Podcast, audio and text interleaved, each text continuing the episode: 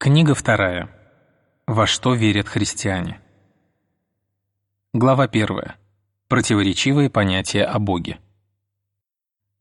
Меня попросили рассказать вам, во что верят христиане. Я начну с рассказа о том, во что им не нужно верить. Если вы христианин, вы не обязаны верить, что все остальные религии не верны от начала до конца. Если вы атеист, вам приходится верить, что в основе всех религий одна гигантская ошибка – если вы христианин, вы вольны думать, что все религии, в том числе самые странные, содержат хотя бы крупинку истины. Когда я был атеистом, я пытался убедить себя, что человечество в большинстве своем всегда заблуждалось в самом важном. Став христианином, я обрел способность взглянуть на вещи с более либеральной точки зрения. Но, безусловно, христианин не сомневается, что всюду, где христианство расходится во взглядах с другими религиями, право оно, другие религии ошибаются. Как в арифметике возможен лишь один правильный ответ на задачу, все остальные неверны, но некоторые из неверных ответов ближе к верному, чем другие. Человечество делится на две основные группы – на большинство, которое верит в какого-то бога или богов, и на меньшинство, которое не верит в бога вообще. Христиане, естественно, относятся к большинству – они в одном лагере с древними римлянами, современными дикарями, стойками, платониками, индусами, мусульманами и тому подобное, против современного западноевропейского материализма. Но есть и разделение между людьми, верующими в Бога. К нему я перехожу.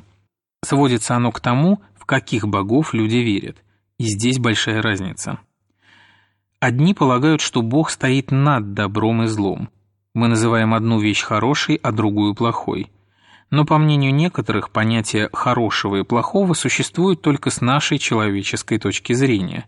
Такие люди говорят, по мере того, как вы возрастаете в мудрости, у вас все меньше и меньше желания называть что-то плохим или хорошим.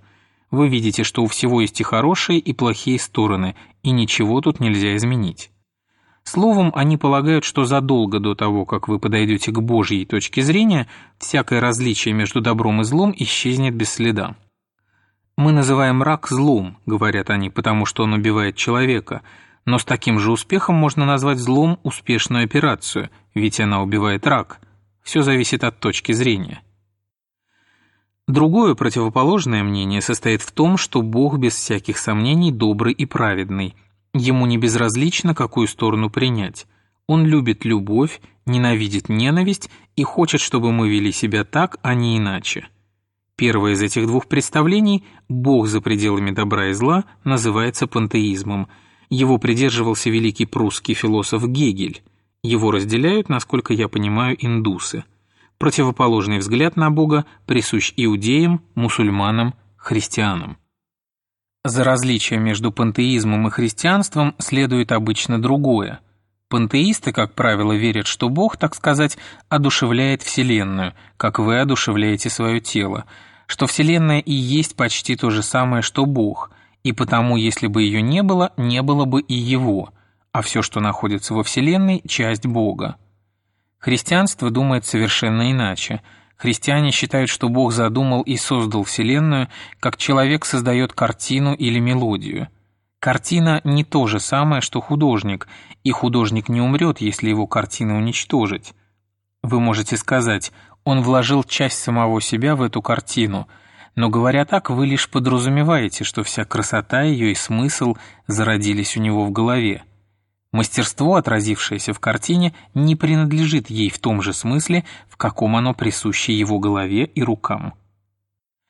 Я надеюсь, теперь вы видите, как одно различие между пантеизмом и христианством неизбежно влечет за собой другое. Если вы не принимаете всерьез различия между добром и злом, то очень легко придете к выводу, что все во Вселенной – часть Бога. Если же вы считаете, что некоторые дела и вещи действительно плохи – между тем как Бог плохим быть не может, такая точка зрения неприемлема для вас. Вы должны верить, что Бог и мир не одно и то же, и некоторые вещи, существующие в мире, противоречат его воле. О раке или трущобах пантеист может сказать «Если бы вы могли видеть с Божьей точки зрения, вы бы поняли, что и это Бог». Христианин ответит «Что за мерзкая чушь? Ведь христианство – религия воинствующая». Христианство считает, что Бог сотворил мир, пространство и время, жар и холод, все цвета и все вкусовые ощущения, всех животных и все растения. И все это он придумал, как писатель придумывает сюжет. Но христианство, кроме того, считает, очень многое из того, что Бог сотворил, свернуло с пути им предназначенного, и Бог настаивает очень решительно, чтобы именно мы вернули заблудшее на правильный путь. Конечно, тут встает очень серьезный вопрос – если мир действительно сотворен добрым, справедливым Богом, почему он свернул на неправильный путь? Много лет я просто отказывался слушать, что отвечали христиане, потому что рассуждал так. Что бы вы ни говорили, каким бы доводом ни прибегали, не проще и не легче ли просто признать, что мир не создан разумной силой? А может, все ваши аргументы – просто сложная попытка уйти от очевидного? И тут я столкнулся с другой трудностью – мой довод против существования Бога сводился к тому, что Вселенная казалась мне слишком жестокой и несправедливой.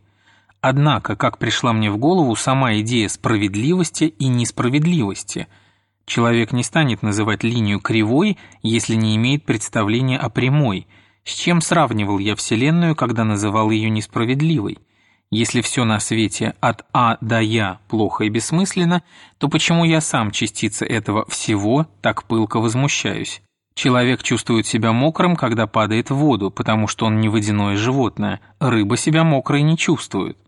Я, конечно, мог бы отказать в объективной значимости моему чувству справедливости, сказав себе, что это лишь мое чувство – но если бы я сделал так, рухнул бы и мой аргумент против Бога, потому что он зиждется на том, что мир несправедлив на самом деле, а не с моей точки зрения. Таким образом, сама попытка доказать, что Бога нет, иными словами, что вся объективная реальность лишена смысла, вынуждала меня допустить, что по крайней мере какая-то часть объективной реальности, моя идея справедливости, смысл имеет. Следовательно, атеизм оборачивается крайне примитивной идеей – ведь если бы Вселенная не имела смысла, мы бы никогда не смогли этого обнаружить. Точно так, как если бы в ней не было света и, следовательно, существ глазами, мы бы никогда не обнаружили, что нас окружает тьма.